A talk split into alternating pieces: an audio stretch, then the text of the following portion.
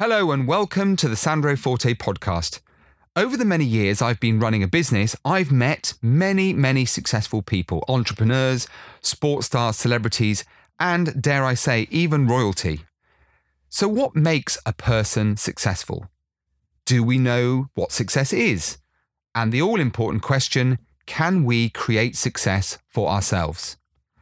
This podcast series invites a diverse group of people to share their insights their wisdom, and the things they've learned along the way.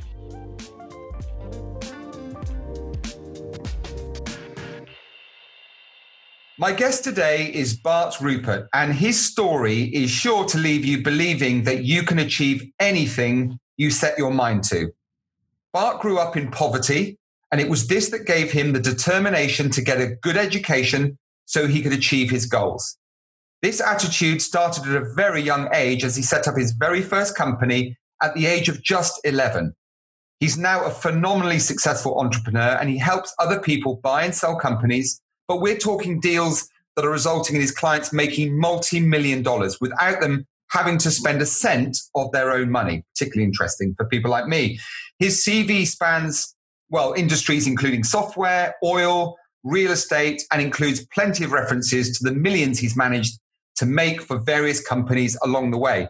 That is a pretty impressive CV. No pressure, Bart, but welcome to the Sandro Forte podcast and thank you in anticipation for sharing so many pearls of wisdom, your experience and expertise to the very, very many or tens of tens of thousands of people out there listening. So welcome to the Sandro Forte podcast. Sandro, thank you for having me. It's an honor to be here, and I'm not sure what to do with an introduction like that. There's nowhere to go but down. ah, well, I've, i know all about you, Bart, so I know you're going to justify it quite easily. Um, it is, as I said, a very, very impressive CV.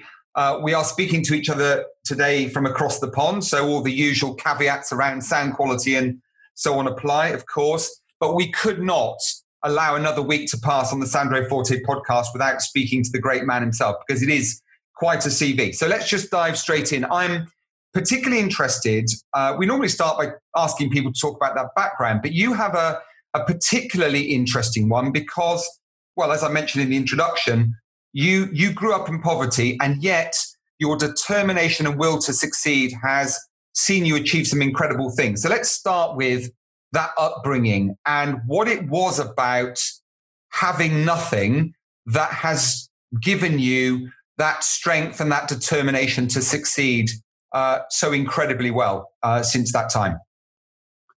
Sure. So, my theory on that in general is that you grow up loving what you lack. And so, the things that you don't have surrounding you in childhood become instrumental and definitional to who you are as a person later on.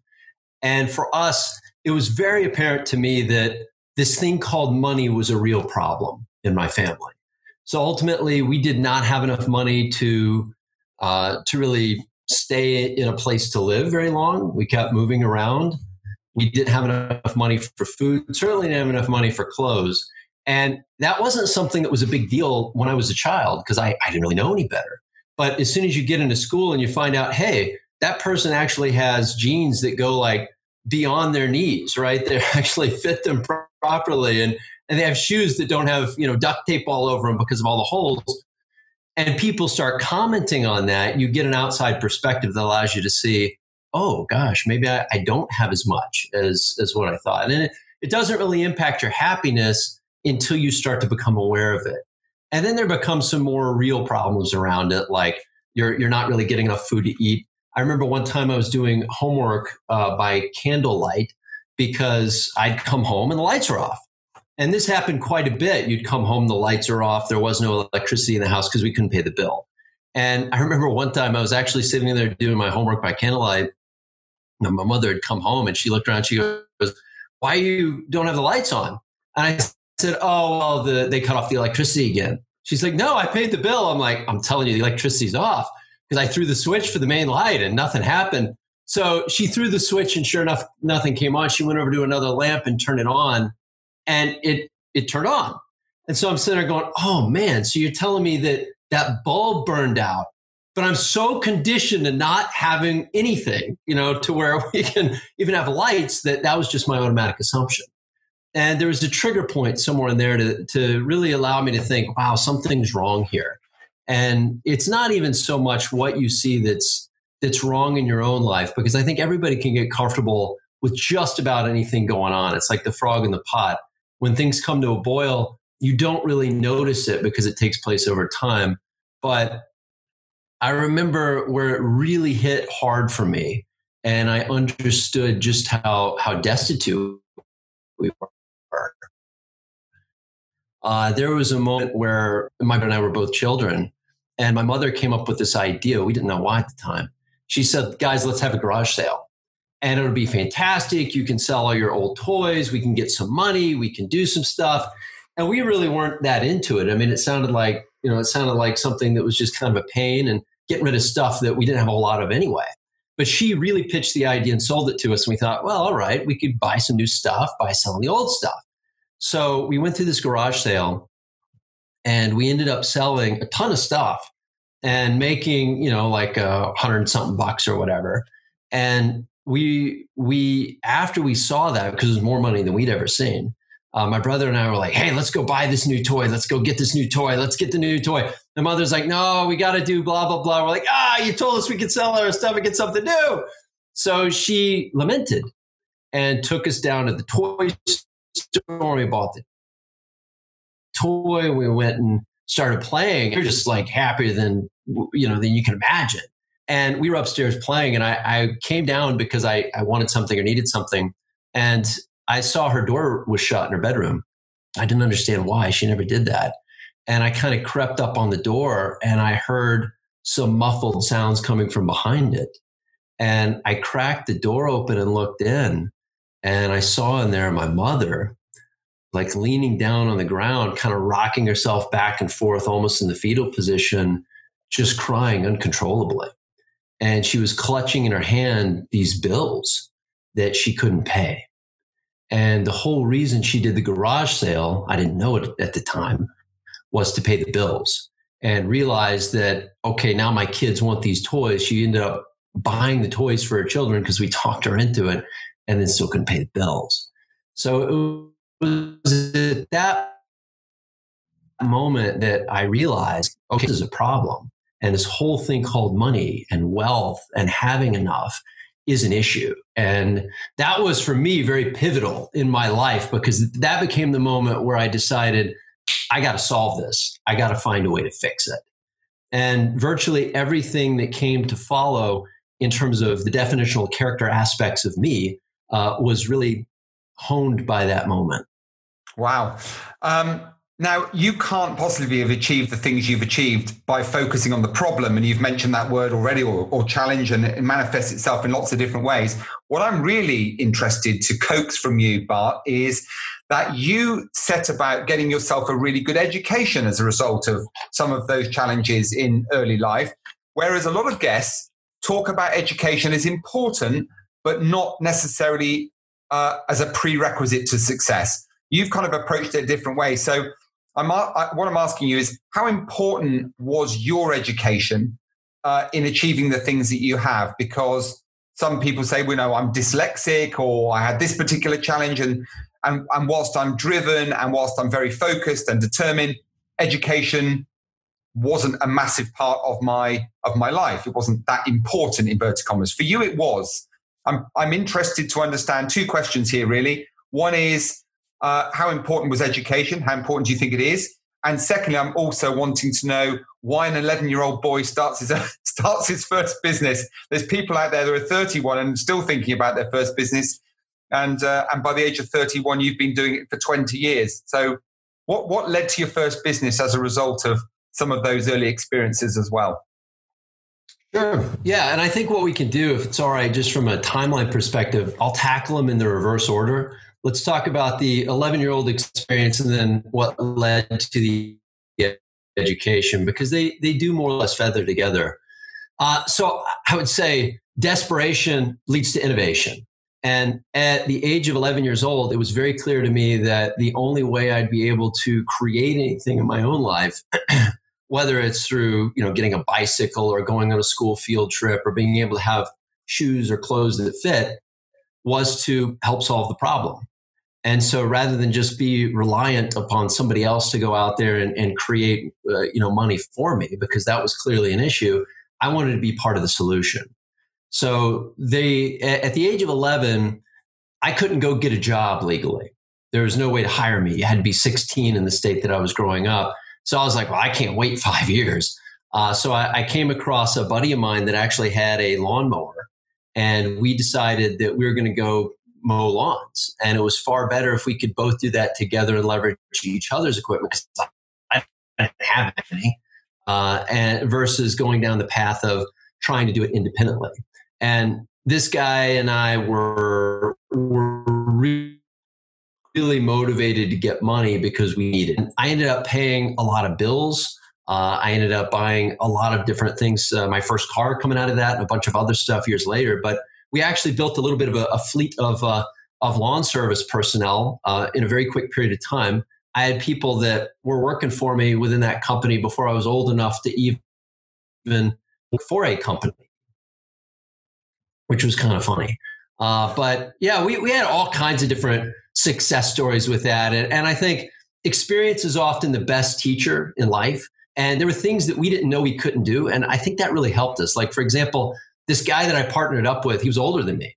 And so he was able to drive sooner than I was able to drive because uh, I was like the youngest kid in, in a class because I was I, I, started so early in school because my mother couldn't afford to keep me in daycare while she worked. So she got like a special exception to get this really young kid in a kindergarten. So I was always chronically behind everybody else in terms of age. This guy got his car. We went around printing out these flyers uh, on my grandfather's work printer. So we kind of used an asset that he had and an asset my friend had, and we went around putting them in all the mailboxes. And in the US, you can't actually interact with the mailbox unless you're a postal service worker. I didn't know that at the time. And we got this call from the uh, the the postmaster general for the area. And of course, all of our names and numbers and everything was all over this thing. We had our own answering machine that was set up for the the, the lawn business. And this guy called, and we called him back, both of us together. It was kind of intimidating. We didn't know what it was about. The postal service calling us, and he goes, "Yeah, so I'm calling for Bart or Rob, which is my partner's name. And we're like, yeah, you've got both of us actually. We thought we'd call you back. And he goes, so I got this report that there's hundreds of different flyers that you'd put in mailboxes. And we were kids that were out there just trying to make a buck. And we're like, yeah, you know, uh, but, but that was only the ones we did like today. Last week we did more, which was kind of, we found out later, a stupid thing to say. We didn't know. And he goes, Yeah, so it turns out I have to charge you postage for every one of those that you put in. So how many did you do between the last two weekends? We're like, uh, what? he goes, Yeah, because that's that's like mailing a letter. And oh, by the way, that's not legal. You can't do that. And he quickly caught on. We were a couple kids trying to make a living. And I think he was impressed when he kind of heard our story, like, at least you guys are trying. So he let us off with a warning. We never did that again. But it was really the type of thing where we both needed money. We both needed to solve that problem, and and mowing lawns was an easy way to do it. And we started to learn very early about joint ventures, different creative deal flow, different strategy, uh, like how to pull people into your crew in a way that allowed you to do a revenue share and still make money. Uh, there was also a scenario where we traded out. We did work trade and, and we actually learned tax mitigation at a very early age because we had this guy that um, I was only like 15 maybe, but we negotiated this deal with this guy who was like the best sign creator in the whole area. And he's like, look, I've got this disaster property. It's a rental property. It's a complete mess. If you guys go in and fix it up, I will totally like make it worth your while. So we're like, yeah, we'll do it. So he made these awesome signs that were magnetic stickers with graphics we were able to put on the side of all of our fleet of vehicles. Uh, and and we were able to do that just by working off the the effort. And he was saying, "Yeah, I don't want to like make money from you guys and pay taxes on that. I'd rather let's just swap it out." Completely new concept we'd never heard of. And I think that's part of what led to the importance of education question you'd asked. Because what I found is that the data I got out of the education was not what was most important. Like to this day, I still use the Pythagorean theorem. Uh, it's kind of a random thing. I really liked math, and, and that's useful in some cases. But beyond that, the vast majority of what I picked up in the education I don't use today. But what I did use and what I still think is instrumental is the work ethic that came out of it. So when we were starting our own business, when we were growing up in that, we learned that you had to achieve in order to survive. And if you didn't do a good job, you got fired. And that was a phenomenal lesson to be learned. Um, and, and we always did a good job, or we always tried to, but you make mistakes. So you have to learn how to deal with that.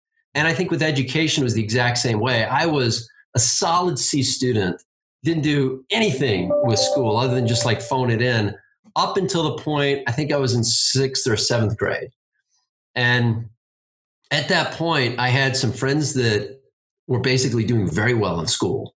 And they they came up with this idea of of like, yeah, you know, the the only way this is back then the only education we had around this. They were like, the way you succeed in life, the way you make money is you get a good education and then you get a good job. And that's the answer. You become a doctor or a lawyer, or an executive of some kind. And I didn't have anybody in my family or unit that really knew what financial success looked like, or certainly not educating me on it. So I had no idea. My paradigm was not big enough to take that data. And as soon as they said that, I was like, really? That's the way it works? Like, yeah, all you got to do is get a great education, then you can succeed. And I was like, well, shoot, that's the answer. Then that's what I'll do. It's like literally overnight, I started studying, I started paying attention because then I cared. And if you don't care, then you don't do it. But if you care, then it means something to you and you'll, you'll focus on it. What you focus on improves. So I put focus on it and immediately went from like a C student to uh, pretty close to top of the class. Went through and, and competed with two of my friends for, uh, we were all jockeying for like the, the top of our graduating class in terms of who does what, which university we'd go off to, et cetera. But even though I thought at the time that was the most important thing out there, uh, my paradigm continued to expand and it continued to shift. And the more your paradigm expands and shifts, the more success you're able to bring into your own life because the more you allow in. And it really is what I discovered a mindset game and an action game in the sense that what you focus on and what you really put emotion into and take action on that is what you create. And whether you agree with that, believe in that or not, uh, that's the way it works. That's, you know, it doesn't matter if you don't agree with me, that's the way it works. So if you do those things, you get the result.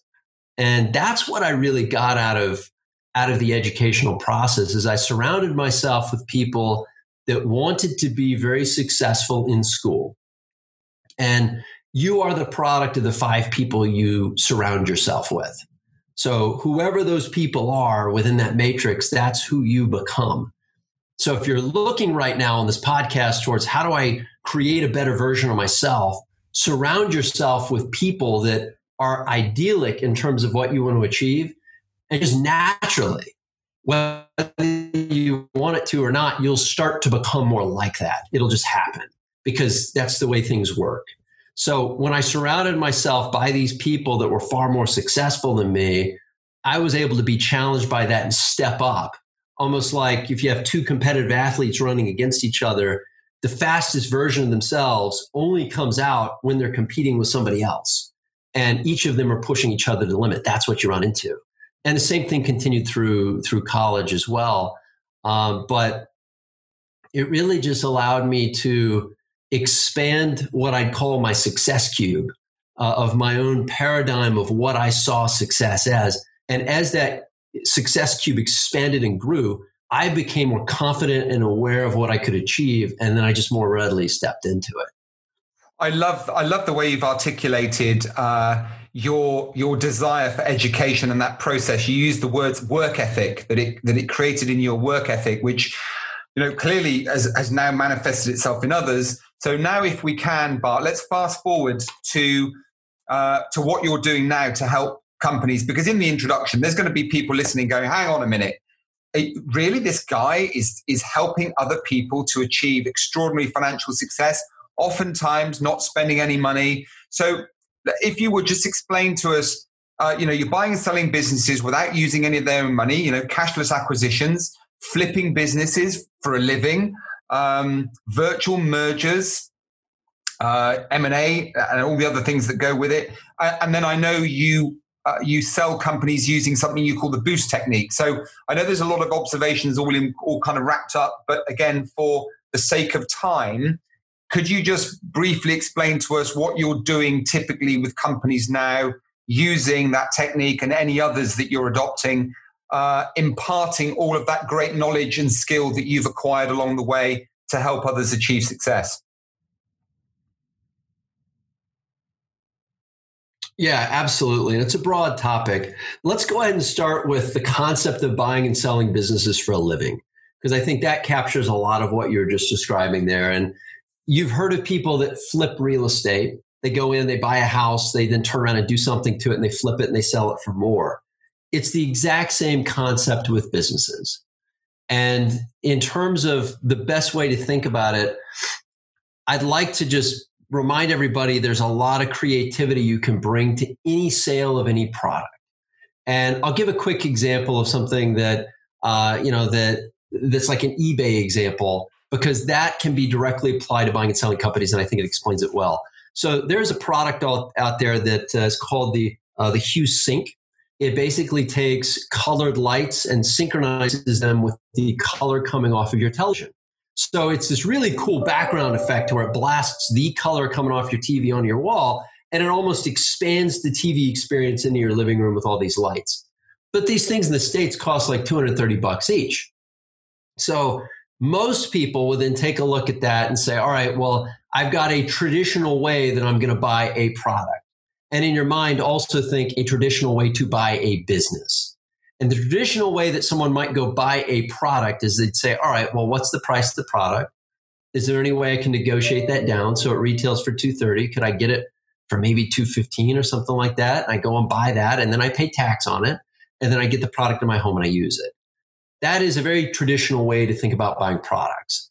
Uh, another way to go about it that that I actually did, uh, and I used it as an example recently with some of the group that uh, I'm coaching on this stuff is I went and just found a box. Uh, it was a lot of these things, and it was a lot of four, and the boxes were damaged. And so I ended up buying this box of uh, four of these sync devices, which I didn't need four, but, but I bought them and essentially uh, paid, I think, like uh, 650 or $670 for the lot of four. And then basically went and set up uh, lighting against it and got good pictures of these products and showed that they weren't damaged and actually tested them and said, yeah, everything's working in good shape. Only took a few minutes. And then went and posted those with a different way of actually representing the value of the product in a way that not even the manufacturer really went and represented as well as I felt our team could. Uh, and represented that out there, ended up selling three out of the four for um, I think it was like six hundred and forty dollars. So I ended up getting the fourth sync device with tax and everything included for like I don't know what it was, like 30, 40 bucks maybe. Brand new. And that is the exact same type of mentality you want to bring to buying and selling companies. And most people, when they think about buying and selling companies for a living, they think within one specific denomination of trade, and that's currency.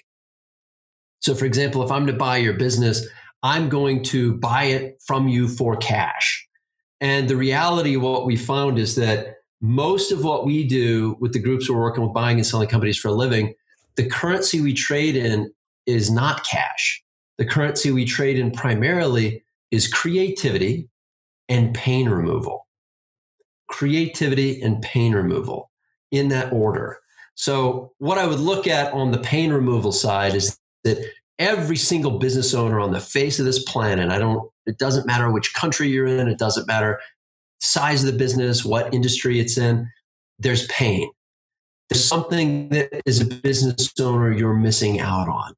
And, and I know that. I mean, I've, I've started myself nearly 30 companies. Uh, I've grown several from, you know, startups to like over $10 million. I've taken one from 8 million to over 75 million on the path to an exit, one from 22 to over 115 on the path to an exit. And when you've run companies that are startups and you've run companies that are over $100 million, then you see a pretty wide gamut of all the different things that could happen the different problems with staff, the problems with clients, revenue, payroll, drama in the office, different things that come up, uh, you know, from the standpoint of just people interacting with each other. And what I will tell you, the universal truth, you've always got problems. Doesn't matter how big the company is, small it is, successful it is, there's always a big issue. And so the question comes down to within somebody that's looking to sell their company, what's the biggest problem that they're facing right now? And is there something you or your team or partners that you're working with can do to help fix that more elegantly than anybody else? And if you can do that, that's a massive part of the negotiation that you're able to bring to the table to get the best outcome for not only that owner, but for yourself as well. Mm-hmm. And that's where the creativity comes in.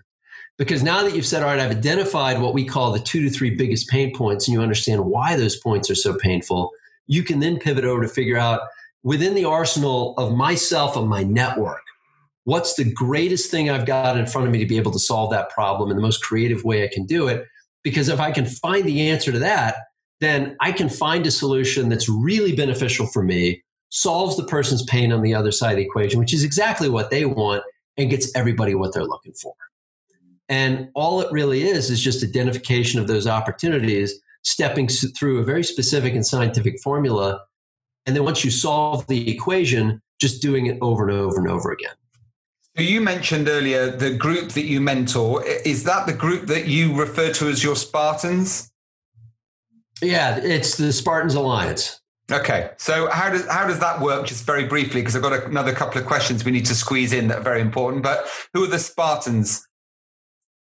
Yeah, so um, we've been buying and selling companies for many years, and only here in the last six months have we opened it up to other folks that want to join us.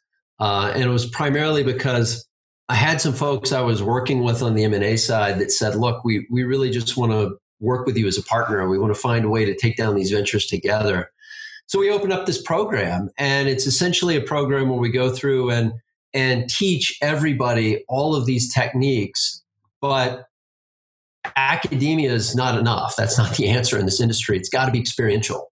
So it's uh, it's a full contact sport. It's the type of thing where I basically give everybody, you know, just dozens and dozens of hours of live training on how to do what it is we're doing every day, and then go through and work side by side with them to take down these deals. There's a lot of, uh, I, you know, this is a, a, subject very close to my own heart because I studied it as part of my uh, my educational process, and that's this whole thing around human psychology, whether it's human psychology in the sales process, uh, human interaction, buying and selling businesses. I know that um, you use these two words, uh, asymmetric negotiation, and the way that interrelates to human psychology in relation, specifically in your case, To, to deals. So uh, tell us a little bit about, about asymmetric negotiation, because that's a word or a couple of words that no one will have heard before. Um, but, but we'd love to know about what they mean clearly. So just explain those to us for us, if you would. Absolutely. Actually, you've hit on one of my favorite parts of the whole program. it's like the asymmetric negotiation, because you're absolutely right. At the end of the day, people think about buying and selling businesses as transactional. And I really want to divorce that idea from, from most of the people that are out there that are thinking about that today because it's really not. It's interaction, just like you and I are having right now between people. At the end of the day, deals are done between individuals, not between corporations. And it makes it a bit more personal. It also makes it to where you want to care and you're incented to care about what's going on with the other person. So when you think about uh, the term you just mentioned, asymmetric negotiation, what that means to us, it is literally negotiating in an asymmetric way.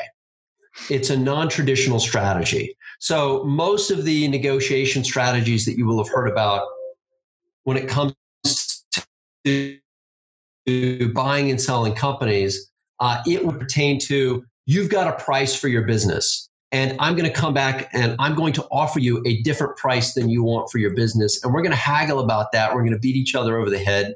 And one of us is going to walk away feeling like, quote, the winner. And the other is going to walk away feeling like, oh man, I didn't get what I wanted, but I had to do the deal. And the reality is that you want to, in order to get the best result, approach that very differently than that traditional style. So go back to what I said earlier. We believe that doing deals is about pain removal as well as creativity. So if you were selling me a company and we were talking right now, instead of me going through and say, well, what do you want for the company and how much is it, all that other stuff, I'd start off and go, what are your personal goals for going through and selling your company? And you'd go, well, you know, I'm thinking about I want to get some money out of this. I want to do that. I mean, yeah, but why? Why is that important to you? And that question, why? We spend so much time on that question, why, and different ways to ask it and how to actually structure it. But it's key, it's fundamental because if I ask you a what question, then that's going to engage the left side of your brain, which is very logical center in your brain, and you're going to come up with a very scientific, granular answer. Like, what is your revenue? My revenue is $5 million a year. All right. Do I really care about that? I do because I'm trying to figure out a price point, but that doesn't matter as to why you'd sell me the company. And it's a very left brain, isolated, limited question in terms of the responses I can get back. If I ask you a why question, now I've engaged the right side of your brain, the creative flow, that energy that's going to allow you to come up with literally infinite answers. And when I ask that, it, it's it's going to go beyond my expectation if I do it right and, fi- and follow the system. So I may come back and go, well, why do you want sell your business? It seems like you got a good thing going. I'm like, yeah, I got a good thing going, but you know, I, I'm I'm in a situation to where I've got to deal with all these different, you know, say your business is something where, I mean, it's a podcast, right? you're like, yeah, I've got to deal with all these different people and these personalities, like this weird guy Bart who's coming on my show and who knows what he's going to come up with with these why questions. But I've also got all these recordings I got to do and I got to keep up with it. I got to have the storage and I got to do the editing time. And people understand it's like four hours of editing for like every five minutes of content and all this other stuff. And I'm like, wow, that, that sounds like there's a lot of pain there. You're like, yeah, yeah, it's quite a bit. I'm like, well, why is that so painful for you? And you're like, well, because I'd rather spend time talking to people than go through and do all this recording and machinations and all this stuff. I'm like, gosh, well, why can't you hire somebody to do that? You're like, yeah, I, I, guess I could, but you know, I, I really don't want to do this, that, and the other. Next thing you know, we start stepping through it. I walk away with understanding of exactly who you are. And more so, I have an understanding of what's important to you. And I know when you're first looking in from the outside looking in, you're going to be engaging from a very left brain perspective, going, why is that important for buying and selling a company? I just need to know the price, what to pay. It's like, it's critical because maybe there's a way I can work with you in a non money transaction scenario, which is what most of our program participants want to do, to be able to solve some real problems for you and find a way to get you what you need without that traditional strategy, without that traditional methodology. And, and here's the great thing about that is that when I really understand what's going on with the other person, where their pain is, why it's painful for them, and how I can best solve it, something really magical takes place. The transaction gets done like a thousand times faster than any other competitive transaction. Mm. So most of our groups, and this is on the M&A side of the space, but most of the groups and firms we compete with that do M&A, their transactions they look at take between nine and 18 months. And they're doing it in a very traditional way, stepping through the process, doing all the right things that everybody taught them to do. But when we go through and do a transaction, we've gotten transactions done in six weeks. We've gotten them done in a couple months. We basically blow the doors off the competition by compressing it. And everybody may think, well, it's because you're cutting corners of some kind. It's really not. It's just that we understand what's going on with the other party. They understand what's going on with us and we're negotiating in a very, asymmetric way. And it seems counterintuitive when you first get started with the process, but you find that by asking questions differently, going about the process in a way that's just a little bit counterintuitive to what we've all been taught, you get a far better result. You get it faster and you get the truth. And the truth is what allows you to move that transaction forward so fast. Mm. I love it. Um, if, if, it's just as well, I'm able to listen back to this podcast, Bart, because I don't think I could keep notes quickly enough. Um, and I and I think we might almost have to have a, a part two to this podcast because there's still uh, a gazillion questions I want to ask you, but unfortunately, time is kind of against us. So I have two very quick things to ask you, if I may, as we as we wrap up. One is how do we find out more about you? So if we want to check you out, if we want to engage you, if we want to tap into your amazing expertise and knowledge and experience, how do people connect with you? Are you a social media kind of guy? Are you have a you have a website presence? How, how do we find out? Have you written a book? How do we how do we know about you? Yeah, so I mean, uh, the first thing I would say is that it's not about me at all. It's about the group. Uh, you know, we, we've got a, a, good team put together, and it's about the collective uh, skill set of everybody, not just one individual. But we've got a website. We've just recently gone live with it. And anybody that's interested can check out at spartansalliance.com. That's www.spartansalliance with an S.com. And on there, you can check out some of the techniques, the strategies. We've got access to some free videos that are out there where you can go and see some of the techniques in action. You can learn about uh, some of our philosophies around money being the great enhancer rather than a negative thing at all in any transaction or in your life in general. And we've got links to our Facebook and LinkedIn off of that as well.